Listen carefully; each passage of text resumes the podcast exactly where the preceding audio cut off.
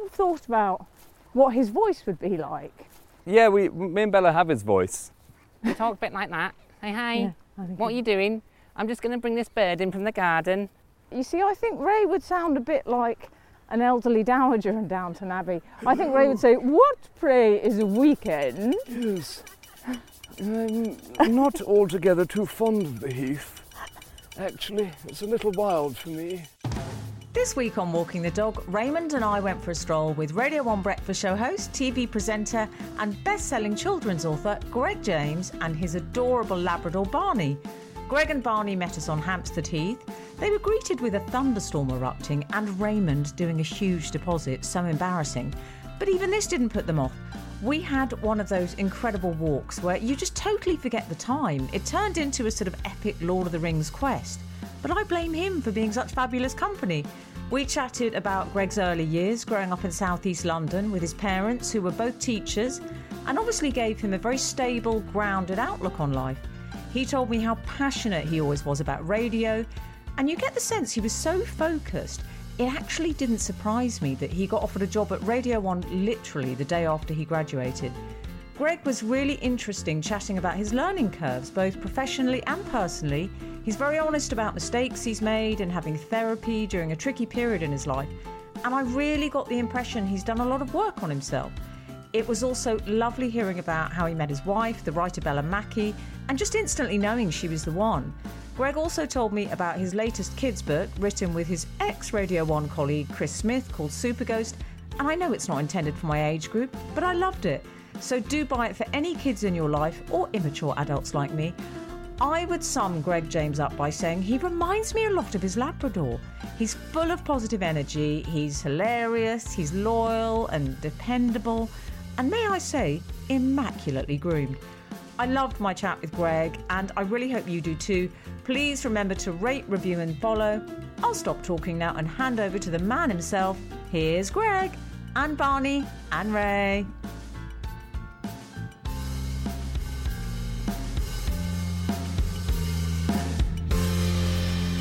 Because he doesn't collect the ball, and like a, a not a classic retriever, he, I have to co- collect the ball for him.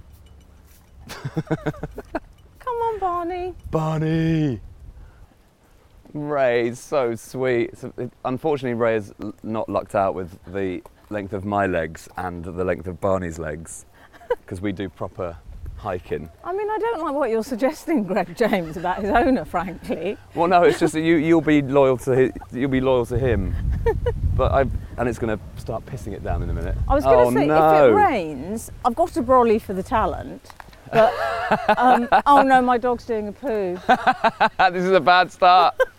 right, let me get the ball. Where's that bloody ball gone? I You could just sit near, I think it will just pass. I love it. This is it's it's passing. It's fine. Oh, do you know, that tells me a lot about Greg. I should say, it's just started to rain, and his reaction was so chilled. He just said, oh, it'll pass. I really love a rainy walk actually. I, See, I, I do prefer positive, Greg. I prefer it when it's I do prefer it when it's raining because there's fewer people around. So you feel you feel like the owner of the heath, just checking your land. Where's that ball? That, that is not. I'm not chilled about losing balls. Definitely not chilled about that. Barney, where have you put your ball? The whole episode will be finding the ball. It's like a really shit version of Finding Nemo. Finding Barney's ball. It needs to be one of those investigative podcasts where you go and you interview all the locals. Like, yeah, well, I saw I saw the ball. I knew him when it went to school. I'll be like one of those Netflix interviewees saying, and from that moment, we knew something was very wrong with that ball. Barney, Right, game over. do you think it's not here? I don't know where it is. I feel like it's the um, sort of the circle of life, circle of balls. You all, if, at the end of your life, you get back exactly the same amount of balls that you lose. It's a lovely spiritual spin you put on it. Oh, Barney. That's a man who has prized many, many slobbery balls out of that dog's mouth. Well, with all the drama of the ball, I haven't introduced you yet. Oh shit! I am so thrilled and excited to have this man on my podcast. I'm a huge fan. I'm with the one and only Greg James. BBC Radio 1 breakfast show presenter, best selling children's author, passionate cricket fan, and Arsenal fan. It's going to go well. Greg is here with his incredibly beautiful dog Barney. Do you want to officially introduce us? Yes, this is wonderful Barney, and this is Hampstead Heath, and this is where I, I bring him every day, pretty much, for just the, the best walks. I love it. I love being here with him. And you asked me to meet you by the ladies' ponds, no judgment. A bit weird. I hadn't realised, realised how weird that sounded, but it's just because there's normally an ice cream van up there, but it's not the summer anymore, and he's uh, he's facked off. But he just heard a clap of thunder. That's good news, isn't it? Oh, yes. brilliant. At least that. Oh, Greg, come on, let's go for shelter under the tree. I normally um, I normally wear a sort of dad mac, but I forgot it today. Yes, I can see you in a dad, Mac. I think that's quite child of teachers. I think it Do you know what I mean? Like, I suspect you're not too far away from having a phone attached to a wallet. Oh fuck off! that is the most insulting thing anyone could ever say. No, you're too But cool. I, but I wouldn't be averse to having a nice uh, a nice Berghaus jacket if you needed that. one. I can see that on you. Um, so yeah. Anyway, here. Barney is he's a chocolate Labrador, and I don't you don't see so many of the chocolate Labradors. I find. not sure why there's Oh. five fire engines in the park at the moment. It's quite strange. Oh. You don't see many chocolate Labradors, you say? Um, Yeah. Yeah, well, we were looking at Battersea website four years ago because we wanted a dog, and Bella had my wife Bella had a, a dog that was aging. This is Bonnie, lovely Bonnie. Rest in peace, Bonnie. She she died much younger than we hoped. Hmm. She was only seven, and she won't mind me saying this, don't think, but she it was her it was her first husband replacement. so so when she had a horrible first divorce, first marriage, she got Bonnie, who was sort of her little pal that she then tackled the, the new. Okay, now Barney's barking at firefighters because he's got a problem with um, men in uh, uniform. He's not like me then. Bon Bon, Bonnie, leave the nice firefighters alone. Come on.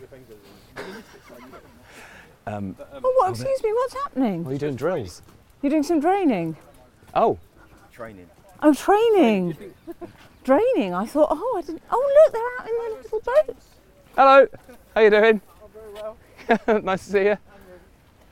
It's not a real problem, is it? This? No. Good. If you need any help, just let me know. Morning welcome. Cheers. Barney, stop barking at the firefighters. Barney, leave the firefighters alone. Barney, you don't realise how. Chris Christmas of the news gone? Where, where's Christmas Smith of the News gone? I'm actually seeing him tomorrow, so I'll pass on my best wishes. But yeah, we yeah we um, we come up here a lot together actually, me and Chris. Yeah. For ideas meetings. Oh boy. I'm not just in the pub.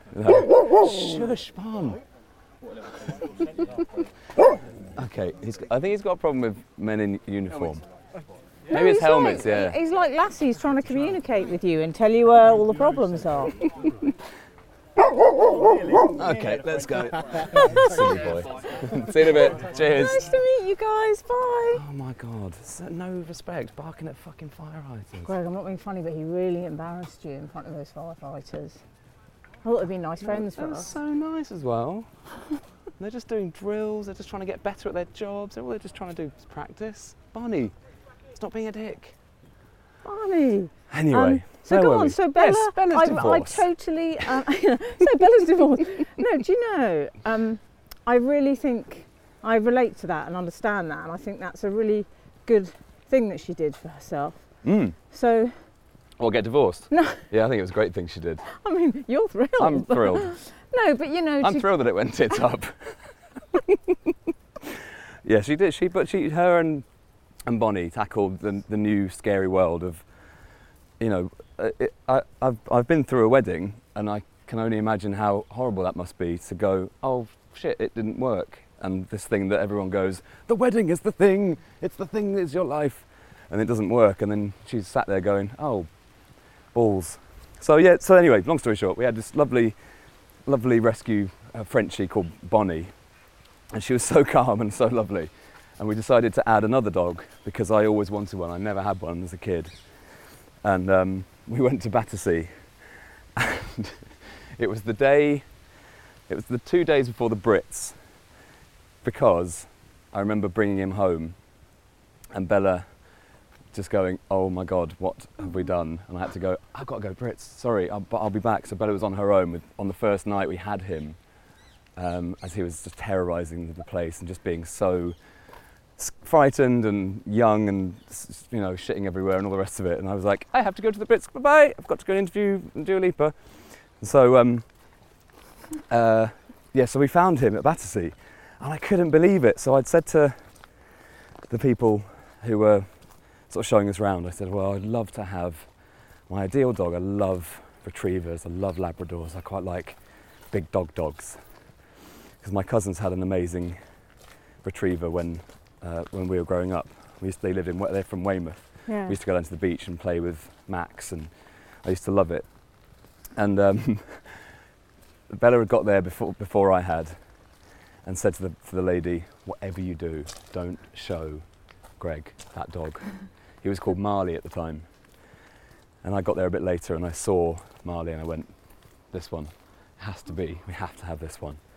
Have to have this guy." And we've got this amazing photo of him jumping up at my chest, which I've r- romanticised after in the aftermath now, saying like he picked us, but of course he didn't. He just wanted somebody. Um, which better then made that photo into a T-shirt, which I wear on my dog walk sometimes. Oh my god, Um, that's the nicest origin story I've ever heard. but it, it's uh, horrible when you see dogs in in uh, in those centres and everything, and obviously they're being very well looked after there, but they want to have a, a home and an owner. And I think the story, the loose story with Barney, is that he was he was dumped alongside his sister Hmm. because I think the family had kids. Basically, I mean, the tale as old as time, really. hmm They had kids, and he was eight months old, and they were like, "We can't deal with this." And he's no longer a cute Andrex puppy. He's a big. He's becoming a sort of dinosaur, which which he is today.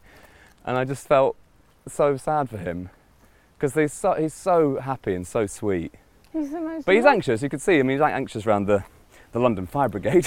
Yeah, but he's such a lovely natured, sweet dog. he is sweet. Well, he doesn't have a bad bone in his body. He just is a bit scared of things.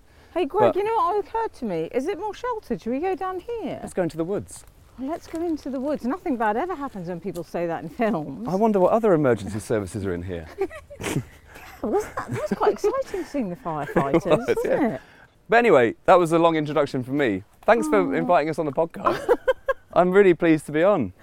Well, I said let's go into the woods, but Oh, we're straight out of the woods. we're straight out of the woods, but it's fine. So, I can, I can, I can this is going to sound weird again. go on. I can take you into the woods Come if on you then. want. Let's go do into, the woods. We'll go into the woods. So I want to go back to little Greg, Yes. and we're going to talk lots, obviously, Yeah. about all the incredible stuff you've achieved. And I do want to talk to you about your brilliant book, Super Ghost, which I've read and Have I you? absolutely loved. You've read it? Yes. Oh wow. It's so good. Um, I want to go back to little Greg, Yes. Gregory. Is it Gregory James Allen? Yes. Millwood. Yes. I love an Allen for a child. It's my favourite thing. Well, it's, it's my dad's name. Oh. Yeah. And you grew up in, is it Lewisham you grew up in? Grew up in Bromley. Bromley. Yeah. And both your parents were teachers. Yep. Would you say you were, were you sort of confident? Were you extrovert or were you quite shy and quiet? No, I wasn't. I wasn't confident or particularly extroverted until I got to fifth year, or maybe sixth form even. Yeah, probably even sixth form. I was. Uh, I wasn't silent, but I was definitely quiet and. Everyone in every interview says shy, don't they? But I, I think actually I wasn't shy, but I was definitely not the loud one. I wasn't the kind of, hey, let's all go and do something. Yeah. I was very much the right. They're going to go and do something. We'll just sit and watch, I guess. Yes. Or I quite, I, I guess I've always You weren't, liked um, observing stuff. you weren't bit more. first through the door. No, I wasn't. But I do remember being passionate about certain things, and I remember loving things which uh, I, I don't remember being particularly sad. I didn't love school really. I, I, quite, I, I quite liked it. It's interesting with kids who grow up with teachers as parents. I find them an interesting breed. Sometimes people who grow up with parents who are teachers say there's almost a sense of like focus on them in a way because you're sort of an ambassador for your parents. Do you know what I mean? Well, my mummy and daddy wouldn't think that was very good behaviour. I don't think you should be doing that. Did you see what the teacher's son did? Do you know what I mean? Was there ever an element of that? Did you feel a sense of responsibility? No, because I was never the teacher's son in school because they, Yeah. were, they were, thank God, nowhere near my school. they were at different schools, and that was a real. I feel very, very grateful for that because Yeah. there, were, there were kids in my school whose sort of mum and dad were teachers, or there was one school I was at where his this kid's dad was the head teacher, and it's just a nightmare because mm. he's just a he's just a snitch, isn't he? He's, just a he's just a spy, and you're just like, well, we're not going to talk to him because he'll report everything. What are you going to do? Tell, you're going to tell the police everything. What was your household like, sort of atmosphere wise? Like I always, if I had to describe my family, I'd say it was sort of noisy bohemian chaos. Yeah. What was your household It was energy? really it was really fun, and and like- it's your sister Catherine. yeah, like right? a, a good gang. I'd say it was a really good gang. So yeah, actually, just back on what you're saying about being a the son of a teacher man in a school. a difficult follow-up single. I'm the son of a teacher man. I think that it gave me a respect for teachers because I Mm. knew how stressed and worried my parents were at on results day, for example, or if there was a bad kid, I, I knew how my mum and dad would wear that, and I knew how sad and anxious it would make them. Yeah. And teaching uh, almost killed my dad. I mean, he had to retire early because he took it all so personally and he found it very difficult to separate. He was, he was a head teacher at a quite a difficult school in Enfield Mm. and he, he, was a very, he was a young head teacher. I think he was a head teacher by about 44 or something, maybe a bit, a bit younger. And he was so excited, it was like his dream thing. He'd managed to rise up through the ranks and kind of break out of his family and go and be a be a teacher Yeah. and you know win essentially. But when he couldn't quite make that school work, or in his mind couldn't quite make it work, with all the kids there and the pressures of it and all the rest of it, it sent him almost mad, and he was he was really really ill from it, so he had to retire at 51. And it's really sad. Oh, Greg, yeah, because he had quite bad sort of, de- well, and now I suppose there'd be a lot more understanding and awareness around that. yeah, there was nothing. Yeah. There was real. There was absolutely. It was just like, oh, Dad's just stressed, Yeah. and oh, Dad's in hospital because he had pal- palpitations or whatever. it is. so I remember that that feeling. So I, I never really wanted to piss my teachers off too much because I thought, well, teachers are teachers are great people. They they are by and large completely selfless and d- just do the most fantastic job. And it, and it was it was amazing to see my mu- mum and dad do that. Sorry, Greg, I'm just Um, going to pick Ray up because he's being quite irritating now. Ray, Come on, Ray. you're lagging, Ray. Yeah, it's really interesting. I never thought about what my parents would have done if they weren't teachers. I don't think there was ever a. I don't think they would have ever used their powers for evil. Gone and been bankers. It's interesting seeing, my, learning more about my mum and dad since getting older because I I think you're not that interested when you're a kid. Mm. But since the whole world is obsessed with class and where you're from and all the rest of it, I think it is interesting that my dad really was one of he was one of six and he was basically the only one who left where he grew up to go and do a job outside of where everyone else, all his brothers and sisters were doing stuff. Mm. And I find that quite interesting because he, he, he obviously had a huge ambition, and that makes me understand how sad he was when he had to mm. just go, oh shit, that's it at 51, and I'm, I can't do this anymore because it's going, I'm going to be dead. Yeah. So I find that interesting. And similarly for my mum, is that I think she she wanted to get out of where she was and wanted to teach and found that really exciting and I think they got a lot out of it. I think they really, really loved it. And that, that, that is inspiring. Were you popular with girls? Were you the sort of? I see you as sort of like, oh, Greg's coming.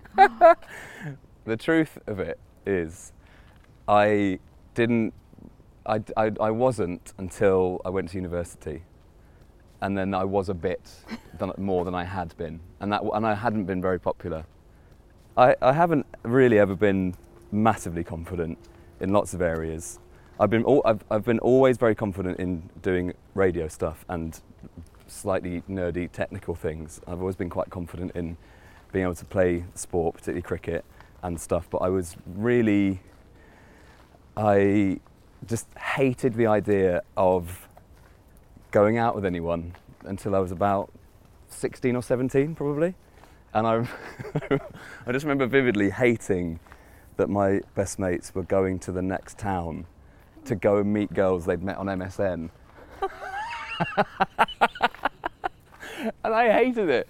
And they were like, Why? "Oh, do you want to come to? We're going." They were like, "We're going to Hertford for the day." This is when we'd mo- we'd moved to Bishop Stortford by then because my dad had, he was working in, in Enfield, so we moved a little bit. Yeah. And they were like, we're going to we're going to Hertford for the day. I went, okay, that sounds like the fucking worst thing ever. What are you going to do? They went, oh, let's going to meet some girls we met on MSN from the whatever school it was. And I just thought, I can't, I don't want, and I, it wasn't me being snobby, it was me being terrified Oh. that that would, I, what do you do? What am I going to do? What do you do there? I said, I'd rather just sort of, I, I don't know, I'd rather be at home. I'd, I'd rather just do anything else. Rip some jingles off the radio and, and practice with them or go on go on some forums or whatever it was to look at some radio gossip. So um, it didn't really happen for me until I went to university and thought, oh, this is quite, this is really fun. Oh, the girls are re- reacting in a positive way, whereas I thought they'd react in a, oh God, go away. Because uh, there was at at school you have the sort of the, the mean girls, don't you? And the, and the mean girls always felt like they felt like women, and I felt like a boy. I, I, I felt like they were just always taking the piss out of me, and I think probably, uh, to a certain extent, they were. But I, I remember having, I remember like fancying people, and I remember trying to make girls that I fancied laugh and stuff. But I, I wouldn't have the courage of my conviction really. I just, I think it was, as I said, sort of year 11 into sixth form. I, I got confident and thought, oh, I'm, I can make people laugh, and I like this is really, I love this feeling of, of messing around and and doing that. But yeah, it wasn't for the want of trying. I don't think. And you went to university, didn't you? Mm. You went to East Anglia I did. and you did drama. Uh huh. And I get the sense from what I know about your time there, it's really interesting because, you know, I suppose a lot of people use university j- just to kind of discover what they want to do and just think, oh, this is good, I can laze about a bit for three years and also learn about stuff, but also it's a great social life. And Yeah. it's interesting reading about your experience. It seems that you were pretty focused and determined already on wanting to work in radio. I think I was, yeah. I think it was a combination of a few things. First of all, I started doing English and drama. So I did English and drama for two years. And then Radio 1 really started to take, excuse me, take off in that final year. And it meant that I just couldn't be around as much. And I was doing, I was depping for various people and I was going up for meetings and I was doing stuff. And how did that all happen, Greg? Because you started doing like hospital radio and Yeah. then you were doing sort of student radio. Yeah, hospital radio when I was at school in the in, in the times when my friends were off in Hertford. um, this is pretty, isn't it? This bit. Uh, yeah, hospital radio in those uh, teenage years, and then went to university. Did lots of community radio, an amazing station called Future Radio in, in Norwich, that used to have a license every quarter, I guess, and they would do sort of two weeks of shows, and I would always go, please let me do something, please. And then yeah, Livewire was my student radio station, and I would just do loads of stuff there. But I, I also really loved the idea of maybe acting and doing and being an actor. One of the one of my options in my head was, oh well, I could maybe go to drama school and I definitely I did the National Youth Theatre, and I've really enjoyed. Oh, Barney's in the pond with blue green algae. Let's get him out of there. Barney. Barn, Barn, come on. Ah, ah. Barney, ah, ah, ah. Barney, come here. Come here. Come on. Let's go. Ah, ah. I mean, that's quite a big stick, Greg. This is the thing he also does, is that he will, um, he'll find a stick and then he'll, he'll drag this for the rest of the walk. I need to deposit this poo, otherwise Greg James has got Oh. an abiding memory of me Have you got a poo shit. You've got a poo in the hand. Oh, there, is there's a, you walk past a biffer. I will find another one. Should we go back? Let's go back to this biffer. No, you can't walk around with a poo in your hand. It's a bad look, isn't it? Is it just in a tissue? Yeah. Put it in, no, the, it's shit, in put it in the shit bag. No, it's in a shit bag inside a Oh, tissue. okay. I thought you just. Oh no. I thought Ray did such dainty shit that you could just put it in a in a small Kleenex. So how did the Radio One thing happen? Because you were doing, I mean, that's the sort of stuff of absolute dreams, isn't it? That you suddenly, It is, yeah. The radio. at university, get offered a job at the biggest radio station in the country. In my first year, I did so much student radio. There was a thing that I discovered. Well, I didn't discover it, but people told me about the Student Radio Awards, which are supported by the radio industry. And I submitted a demo for best presenter. And I worked with a few of my mates who were doing the show with me. And we came up with this demo of all the stuff I'd, because obviously I recorded everything because, you know, boring and a nerd. And I thought, let's record everything because you don't, you never know. And um, we made this really good demo, and I listened to it quite recently actually, and it's it's okay. And that was it. And they, that, so I won that award in 2005. And part of the prize, or the prize, was to do an hour's show, pre-recorded to go out on the bank holiday Monday in, in August. And it was the most exciting day of my life. I managed. I went up to London to meet a producer, and we worked on this show. And I brought all the clips and I brought all the ideas to him and all the rest of it. And it was really down to him because the show went out and the boss eventually got round to listening to it and gave me some feedback and said, "Oh, keep in touch" and all the rest of it. And of course, I did keep in touch. And then he said, "We'll just go away, finish university, and we'll see where we are after that." And I did loads of stuff in between, loads of radio stuff, loads of plays, loads of comedy stuff, loads of you know whatever else. And uh, went up to Galaxy in Newcastle. There's an amazing man called Mike Cass. He gave me a few tryout shows to do during my Easter holidays and summer holidays and whatever. And I went up to Newcastle and did a few of those for you know a couple of weeks on end. And just getting better, I suppose. Just all of that. You did your 10,000 hours. Well, But you did them at, you know, when you were still, a thousand. yeah. you did your 60 hours. Yeah. Yeah, but you did them when you were still a student, and I, Yeah. I do think that tells me that you were quite committed and driven. Oh, Unusually definitely. so, I suppose, Yeah, because yeah. I absolutely wanted to do something outward facing. I def- I knew that it was radio, comedy, drama-y, actory, something. yeah. But radio was the thing that was the constant in my life, I guess. And Well- I could distill all these things that I'd listened to and watched and read into making a show. And it was just the thing that was, I guess, most accessible to me because you could do it on a computer or you could just do it Yeah. to yourself in your, in your bedroom, so to speak. But Um, what, what holds a lot of people back is, I suppose, fear. Do you know what I mean? That sense of who am I to do this? That everyone has to a degree. Yeah, but I, I think I flipped that in my head and thought, well, somebody gets to do it. Yeah. And I did think that, and I remember listening to people thinking, wow, well, they're just, you know, they're, they're just a person. They're doing a thing. Why couldn't I do the thing? And I did, I've always loved the feeling of, well, not always, but as, when I got older, I really enjoyed the feeling of performing. Overground that way or that way? Is what, sorry? Overground. Oh, Oh, yeah, that way, yeah, yeah. It's this and then way, yeah, just to- down round there. to the right. Thank you. Yeah. I think that's often a sign of good parenting. Or madness. Maybe both. No, but it's if you have if a kid has self-belief, Yeah. not arrogance, but self-belief, Mm. that means I think often. I mean, it comes from within. Obviously, I'm not taking the credit away from you, but I also think it's often a sign of someone who's been raised feeling sort of unconditional love and feeling safe. yeah. Yeah, I was really, I was encouraged to do whatever I wanted, and there was never any pressure to do any job. I mean, obviously there would have been at some point there would have been a pinch point to say, "Get off our sofa, you lazy 28-year-old or whatever." But You wouldn't have done that though, would you? I wouldn't have done that, I don't think. But I was lucky that I managed to to get out and do stuff. And And did you listen when you were growing up? Was it Chris Evans was your my breakfast DJ was was Moyles. My my my entry point to Radio One was Scott Mills. I remember getting up when he was doing early breakfast to go to school. Mm. A story which I remind him of every now and I was going to say I bet he loves you for that. which he hates. I think he likes it now because he's like you know he's the statesman now.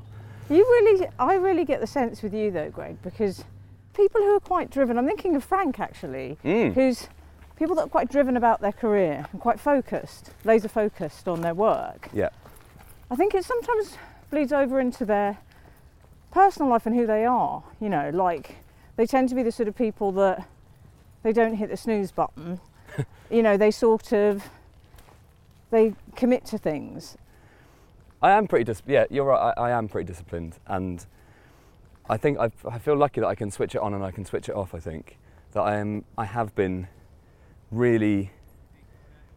I, I have. I was quite laser focused on making sure I got a fun thing to do when I left university. I just really wanted to do something fun, and whether that was doing a radio show anywhere, or going to go to drama school, or do something in telly or radio, or I just really, really wanted to do that because I knew it would be fun. I just knew it would be.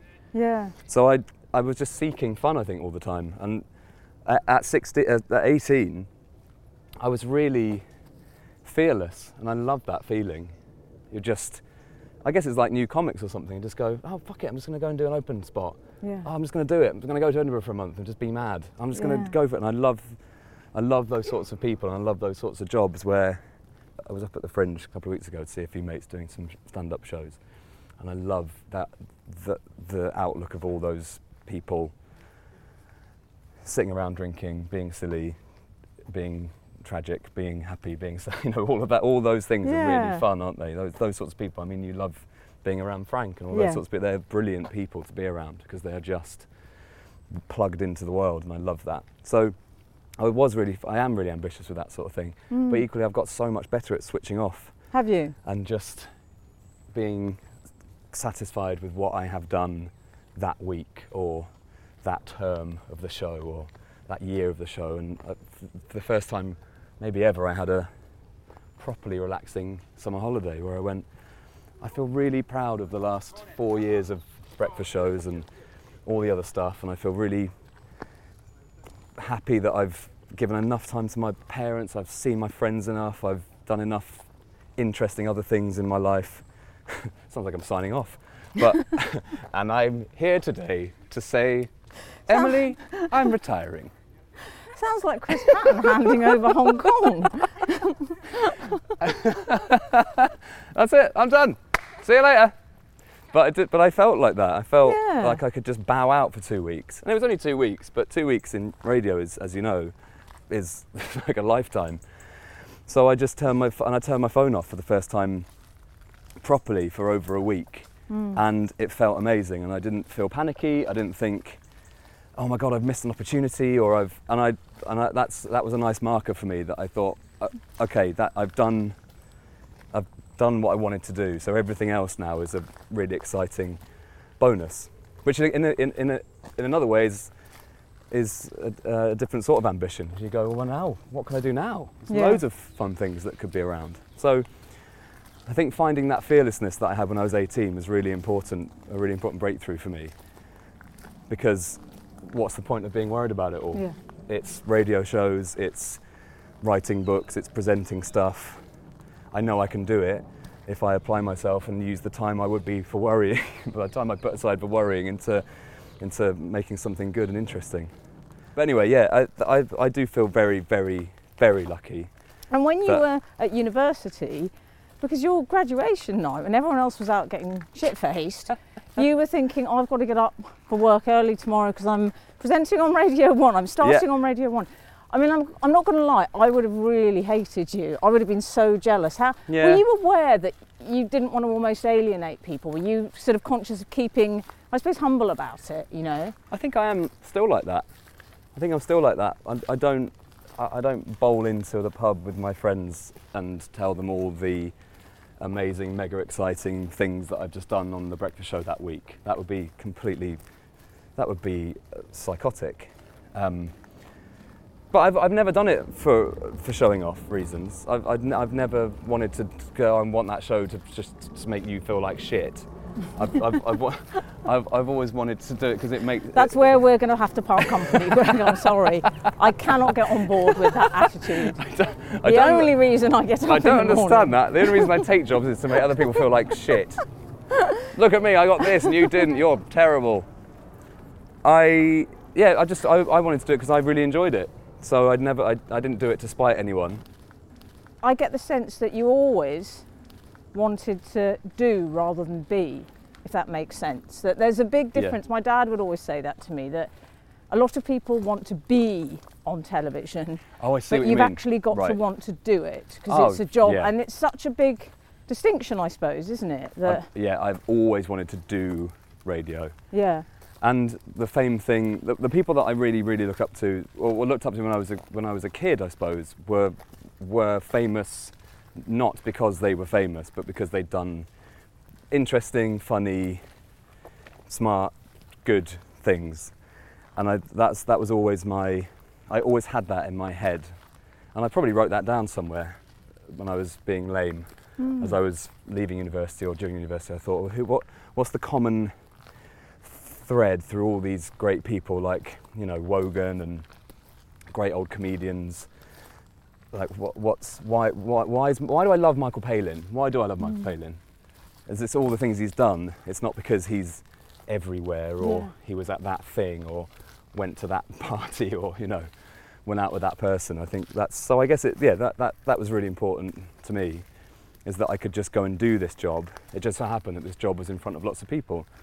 I mean, there's nothing better than having a mm. great caller mm. on a radio show because that is that's the whole point. that- uh, That's the whole point of being there is that you're having a conversation with someone and they want to talk back.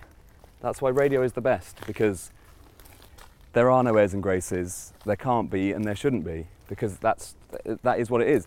The, uh, it, it was a massive change for me and to actually I think what you're saying about wanting to be on the radio as opposed to wanting to do radio is a change that happened to me from university and until I was about 23 or 24. right. So you you think, right, I want to be on the radio, Mm. but then you you understand it a bit more, and you I went through a few years of it, and I went through loads of shows, and you get to work out what's special about it, and the real the real ch- uh, turning point for me was realizing I was doing it anyway, but realizing what my role was, which Mm. is being the ringleader and being around. And probably that's an answer to your first question, which is what was I like as a kid. I quite liked being around, sort of going, oh, this is a fun thing, or how about this, or have you seen this, or what about Yes, this I- sticker book you. or whatever. I think if they were planning a heist in a sort of Ocean's Eleven type setup, Yeah, I see you in the middle of it all. You'd be called like Brains or something. hey, Brains! Come on. And you'd have Yeah. all the maps out yeah. and you'd be organising it. I, I love that role. I really love that role of being the ringleader of silly things on that sh- on the show I do at the moment, which is here's a great caller with an amazing story. Here's a funny clip from last night's telly. Here's a great new song. We put it all together, and I'm sort of conducting it. So You're like a social architect. I am a social architect. That's right. That's exactly what I am. That's what I'm going to call you. I want that on my headstone. You are. You build things. it's raining. I'm sorry. Oh, that was our, that was our, to the woods. To, To the, the woods. woods. Follow the woods. everyone. Bam bam. Do you know? I'm saying this because I'm walking slightly behind him and he can't really hear me. But Come on, James Come on. is such a good-natured. I've left you for man. dead. I'm talking about you. I'm saying very I can't nice hear things. you. Hope you're not slagging me off. Come on, Ray. Come on. Ah. To the woods.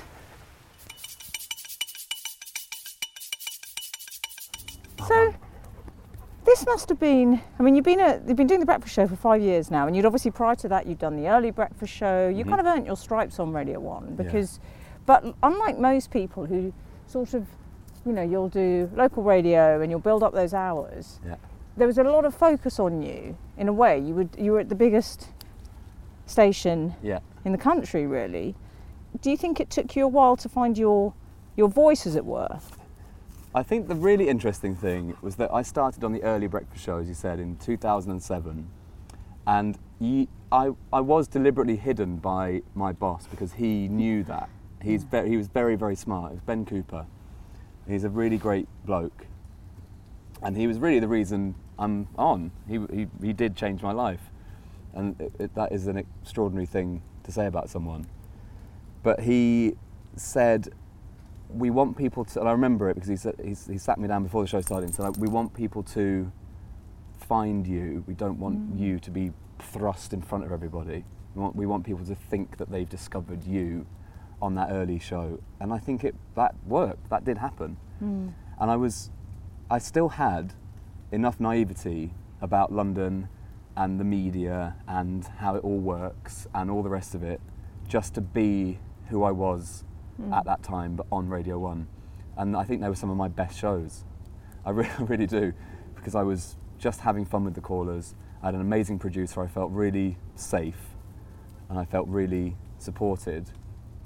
It's nice when Barney sits down because it means that he's finally relaxed. And I was just given, I was given two years to have fun mm. and learn the Radio One ways and get better and all the rest of it. And then when I moved to the afternoon show, I think I overthought everything. And then thought I had to be somebody different because I was now doing a daytime show. I'm in the same lineup as Moyles, Mills, Jo Whiley, Yeah. Zane Lowe. How do I fit into this? Well, I've got to be famous. but actually, the trick was never it was never that complicated. I should have just kept going as I was. So there was a couple of years of uncertainty, and I think that just means that was also personal life stuff of just being 24 and you're a mess at 24. Where and you, probably do you should think? be. Yeah. I think you probably should be, a to a certain extent. You can still, you know, be functioning and, you know, go through life and and be a functioning adult, but And it's have a hard as well because at that for you, most people are sort of getting that out of their system, for want of a better word phrase. You know, in their local pub or something. But of course, you're known by Yeah. that point. Did you find that difficult suddenly, though, that there was more focus on you, like your personal life, I suppose, or you were in the papers more, and it was that Hmm. must have been suddenly like, oh, I didn't know this was going to happen. yeah, it's kind of weird. It- I did feel like I was going against all the things I wanted to achieve, Hmm. which was I just wanted to be good at radio. But you, I guess, all everything had. You, you you can't hide if you're. it's too much of a of a contradiction. You can't be a really successful, well-known radio presenter or comedian, actor, blah blah blah, and not be written about or talked about. Yeah. just that just doesn't happen because one thing feeds the other and vice versa.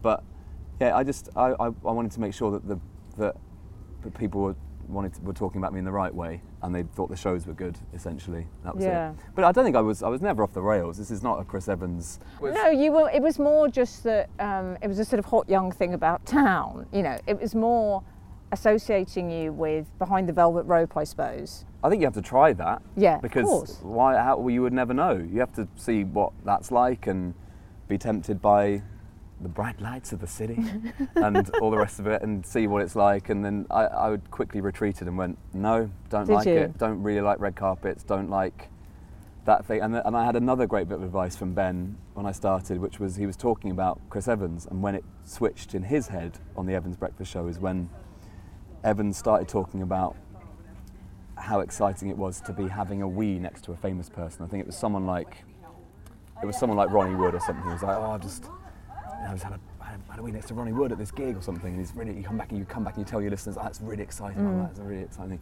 And then it flipped towards the end of the breakfast show where he was hanging out with Ronnie Wood at his house or something. I've, I've made the story up a bit here, but it, the idea is that you've got to stay on the side of real life, and I like I do like that, and I've always been like that. So why would you change? I'd, I, I'd still find it exciting crossing that invisible line of Yeah. I'm backstage, I'm sitting with the band. That still should be amazing. It shouldn't be the band calling you, going, "Where are you, Greg? Can you come backstage?" Yeah, you're, uh, if you're at the Great Gatsby's party, you're Nick Carraway. You can't be Gatsby. yeah. Do you know what I mean? So You- that's it. That's that's how I've always seen my role, and that's how I like to be. I don't want to be. I don't want to be in the middle of it. I, I like sitting around watching it. I love the access that you get. Mm. I mean, I went and did. They Coldplay asked me to introduce them on stage a few weeks ago, and I, I've loved them since I was a, a crybaby teenager. I thought they were been. I've just loved them, but I've got. You get to know these people obviously, and that's really great because you interview them and whatever. And Chris Martin asked me to introduce them on stage, but I'm not best friends with Chris Martin, but we know each other a bit, and and but I was still observing in their in, not in their dressing room, in their backstage area mm. beforehand, and it's not like I'm hanging out with them, like chumming up with them, mm. but it's just this, and I could tell that story the next day on air. Honestly, and just say I felt so excited because of this, this, and I saw this, and I saw that, and I saw Yeah. Simon Pegg walk past, and I saw Steve Coogan walk past, and oh my God, the band then went out, and all the rest of it. So you can, there's, there are ways of doing it, I think, and I do like as you said about radio being a, a great leveler, you do, I think you do, to do it well, you need to be on the side of the listeners always, mm. and you're with them, but you're pr- fortunate enough to go out and report back and go, Yeah. you never Yeah. guess what happened, and I think that's cool. But I told my mates that story this weekend. I was on, on mm. my one of my best mates' stag do's this weekend, and they said, "What the fuck happened with Coldplay? Why why the fuck were you on stage with them?" and I told them exactly how it happened, and that's that's how essentially how I said it on the radio.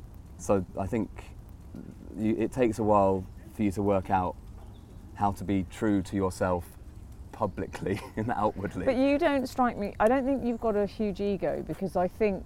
I think I do at times. Do you? I think you have to sometimes, but I think you just need to know how to deploy it. I mean, I definitely am too vain with certain things, and I'm definitely, I definitely get a bit het up with wanting to do the next thing and the next thing.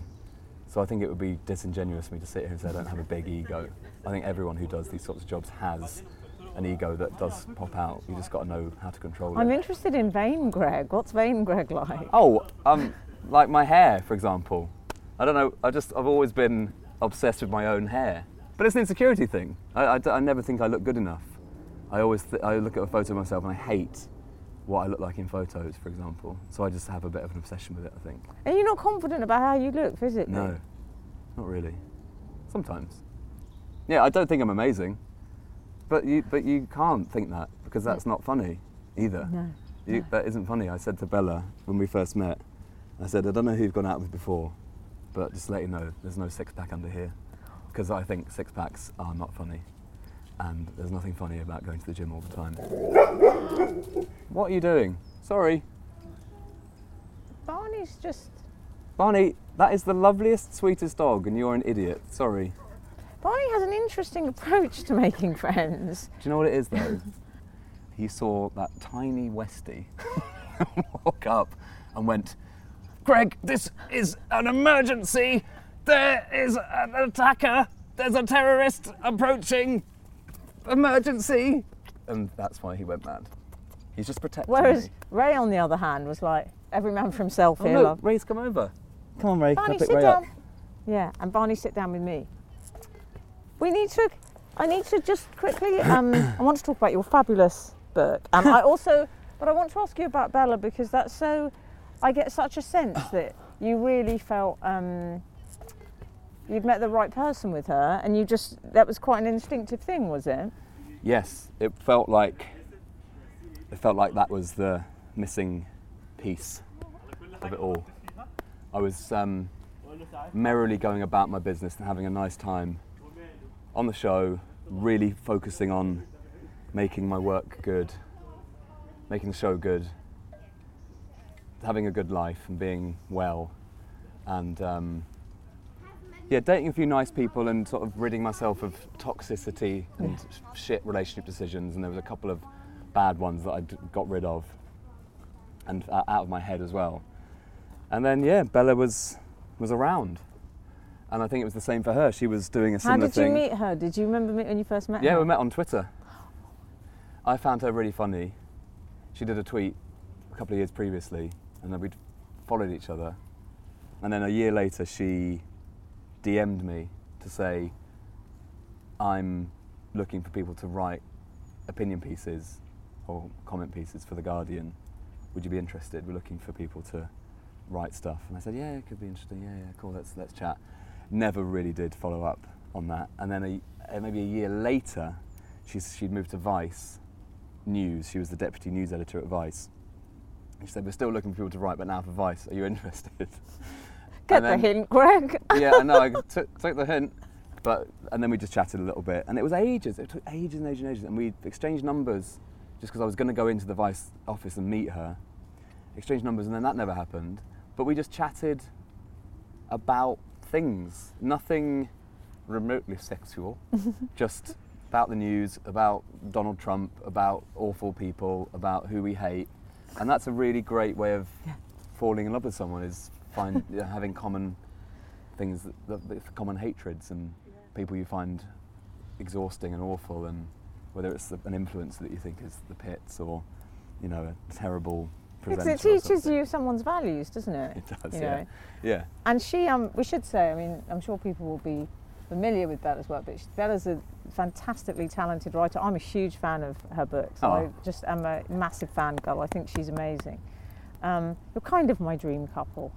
um, so, and do you, when you first took her out, were you nervous? Because I think when you really like Oh, someone, you're so much more nervous. Massively nervous. Yeah, but she was as well. it Turns out, and Imagine you doing your hair. Oh, I bet you took ages that night. oh, we had the old Braun Independent out. I had the whole bloody glam squad round. Yeah. Thanks to my glam squad. Oh my god, Louisa on hair, Jenny on makeup. Yeah, the whole the whole team were around, red carpet ready. But we we had a really great time, and I do remember being nervous. And I remember she took the piss out of me for liking cricket, which is fine because cricket is quite boring. Um, but I love it. And she, I dared her to wear a fashionable cricket jumper because she said she had a cricket jumper. She said, I don't know anything about cricket, but I've got a cricket jumper. She, she loves, she loves, she's very, very fashionable and has, looks amazing always. She wore this cricket jumper, and I thought, that's it, that's the one. She's brilliant. And then the, the sort of sweetest but also saddest part of the night was We can walk now, because Yeah, it's nice and sunny, isn't it? at the end of at the end of the we went to see some comedy, and um, and at the end of it, uh, she was like, "Oh, do you, do you want to go for another drink?" Or I went, "Yeah, well, I've actually I've actually booked dinner. I booked a table somewhere because I just assumed I was being a grown up." And she was uh, since since that event, she's talked to me about how surprised she was that I'd done that because she'd had such, such shit dates beforehand that, that none of, that that had never happened. In, it hadn't happened in a couple of years. I was like, fucking hell, the bar is so low for men. But I just thought that how mad that that's not like a bit more normal. Particularly because we'd known each other for ages and chatted for ages. I thought, anyway. So we just went for dinner and then that was it. I basically, yeah, not to be too graphic, but we didn't, I didn't leave her flat all weekend. but it was, and that was it. And I never dated anyone else again. And it was really lovely and she's just, I think she's amazing.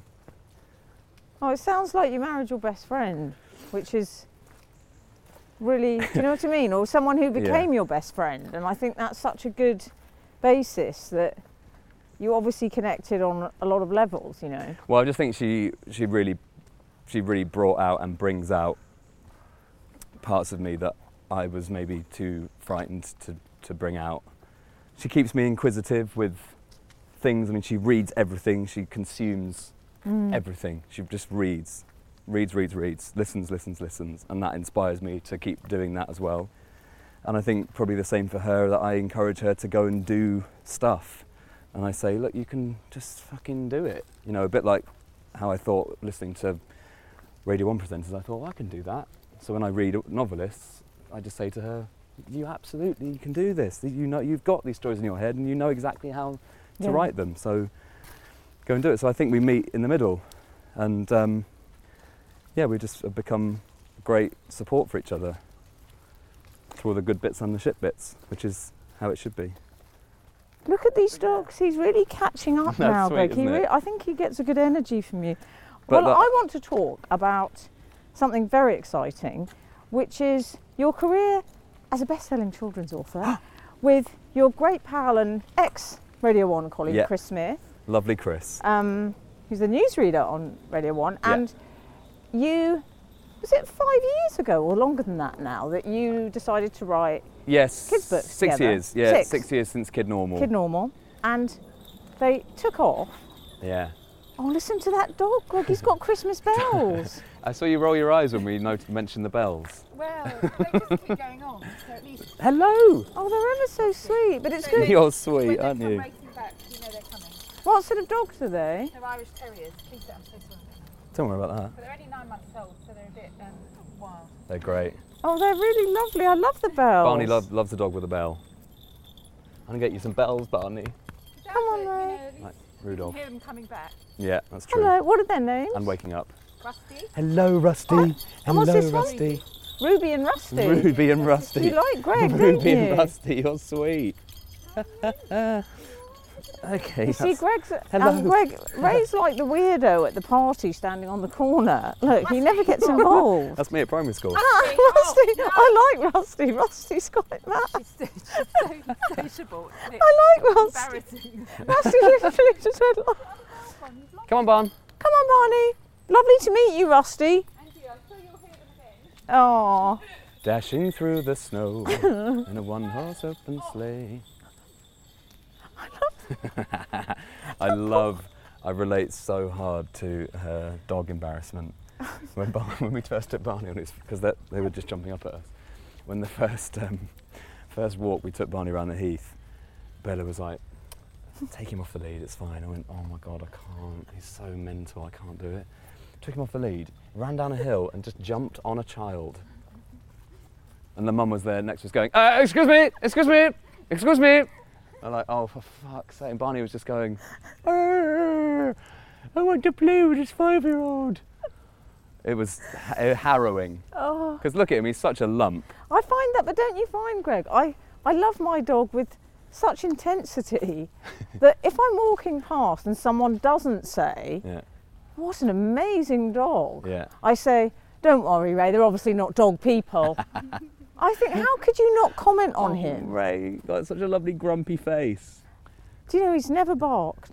Has he not? It's a superpower. Wow. Talking of which, Anyway, super, What were we talking talking of superpowers, oh, we're talking about books. Yes, Kid Normal. We did that in about six years ago, and it was a. Uh, uh, it's been a huge success, It, hasn't it, it Greg? has been.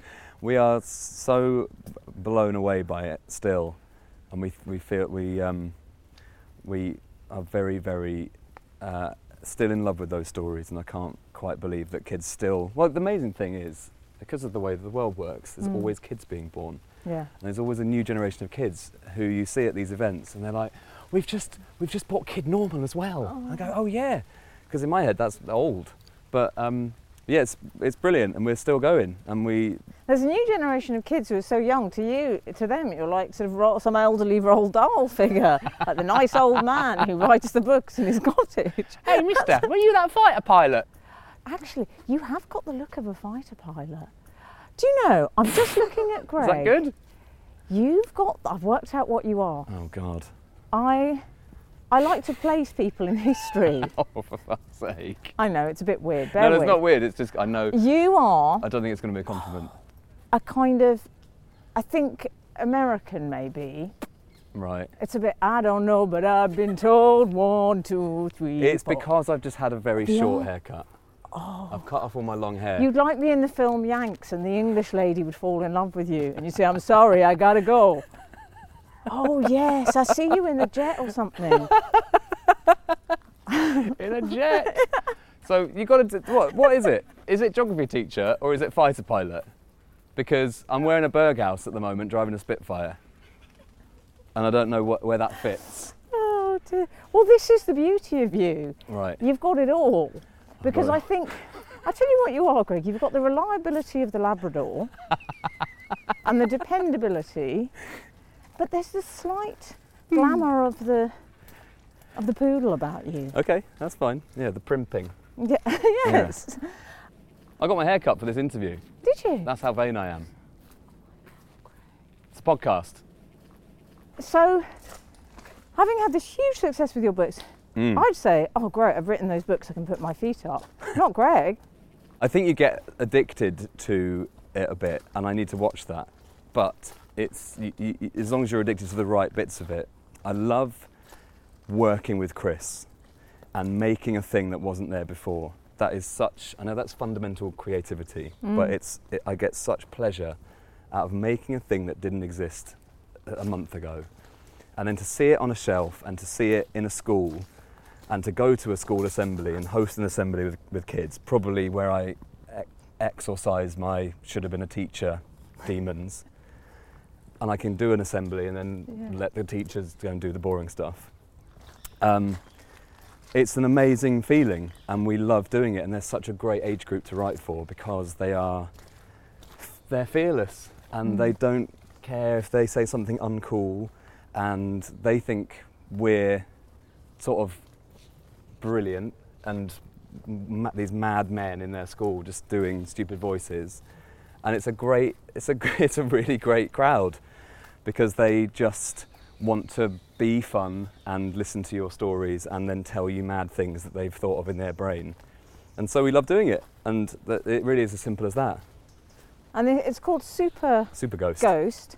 Super Ghost, and it's it's basically about this kid who idolises his superhero, yeah. Doctor Extraordinary, yeah.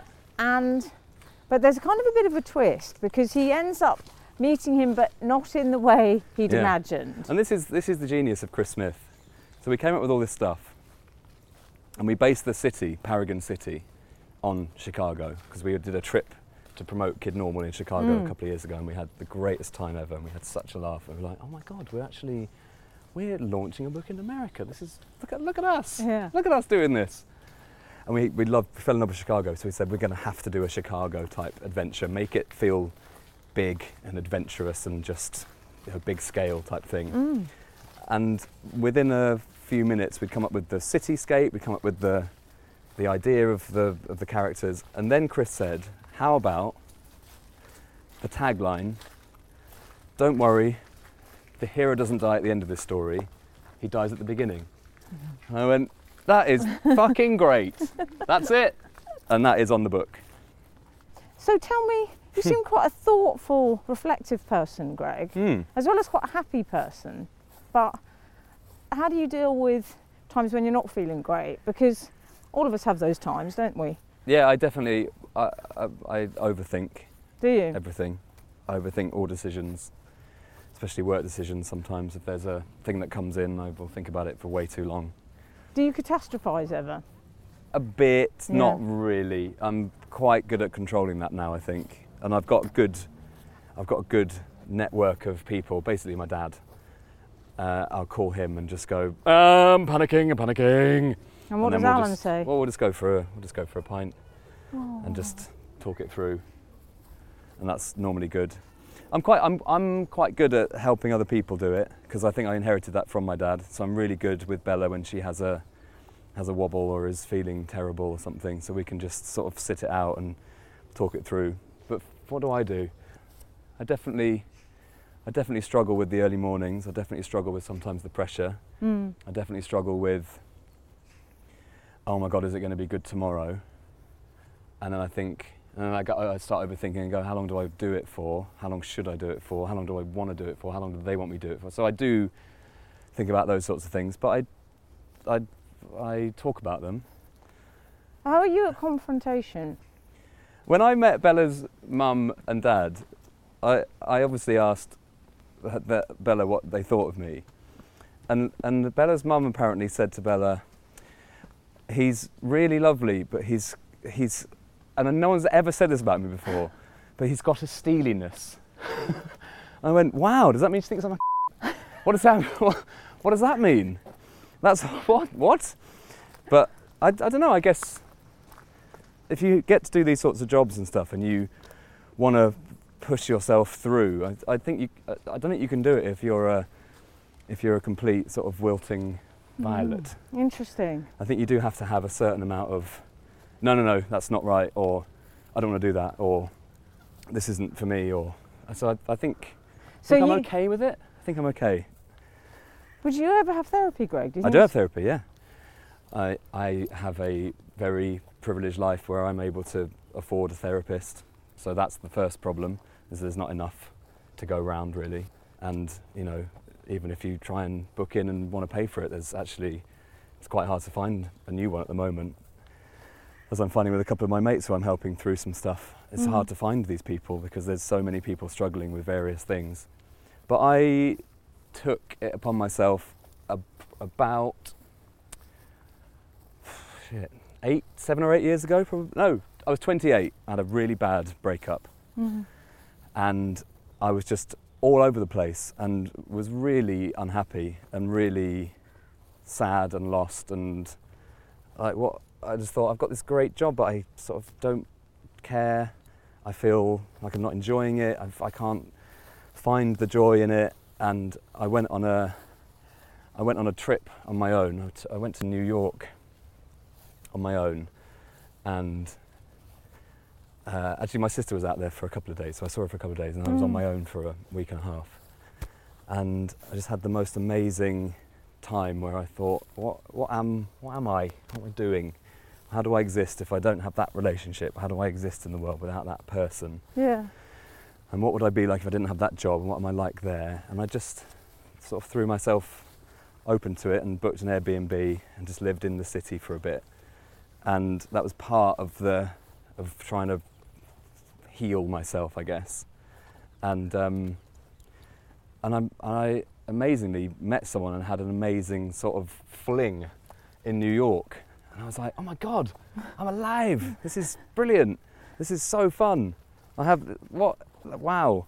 And then I started doing therapy and I sort of and that finished obviously and I started having therapy and I just kept myself away from people in that way in terms of relationships and just did therapy and found a brilliant person who also did acupuncture Mm. and I did a bit of that and that just re- really really helped me and I, I d- and I think about it all the time and I I still think of those practices that they teach you of right what's the real feeling you've got here? Yeah. what you actually what does that actually mean?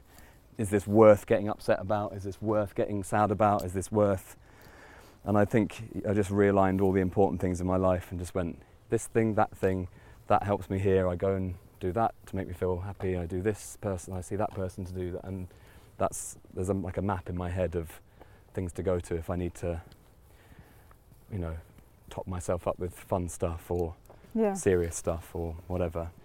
There was a, a period of time where I was just not being a good person. I, I'm not not good enough person. I wasn't being an awful person. Just not being a good enough person. I had a relationship that I was that I was terrible in, and that it was the greatest regret of my life. I was unfaithful, and I still hate myself for it. But it was because I was in a bad way, and so that that started off, and I had a series of quite bad relationships, and I was just not being a good person, professionally, personally, all the rest of it. And I needed to just wipe the slate clean and go back to basically what I was like when I was 19 or 20. Just relax, like calm down. What are you doing? And I got better at work because I started welcoming everything in and making sure that I was sort of shining a light on other people and don't even recognise that person actually anymore. Well, I I feel quite think, embarrassed about that person. but Greg, I think, I personally think that what happened was possibly you staved off the infection, and the infection is fame. And do you know what I mean? It's toxic. yeah, It is and I think you get to a point, you're very unusual because it's very hard. you have to work at it, but you, you can come back and it's totally, you can re you can redo it, and uh, those mistakes are actually really useful, horrible and hurtful at the time, but I found them really really useful because I just don't I don't ever want to go back to how that was. So that's that's the, that's the thing you take away, isn't it? Bum, bum. Right, come on, Barney. Barney, I might have a treat in there for you, but sit down. Have you ever thought about what his voice would be like? Yeah, we, me and Bella have his voice, but I don't think it's the actual voice. We think he'd be dozy. Yeah. But actually, we talk a bit like that. Hey, hey, Yeah, I think what are you doing? I'm just going to bring this bird in from the garden. What are you doing? What are you doing over there? What can I eat that? Oh, it's a sock. Can I eat that? No. Yes, I like that. You see, I think Ray would sound a bit like an elderly dowager in Downton Abbey. I think Ray would say, What, pray, is a weekend? Yes. I'm not altogether too fond of the heath. Actually, it's a little wild for me. Look at this weather. Horrible. Do you want to go to the bogs? Oh, this is okay, isn't it? Greg, I have absolutely loved our walk.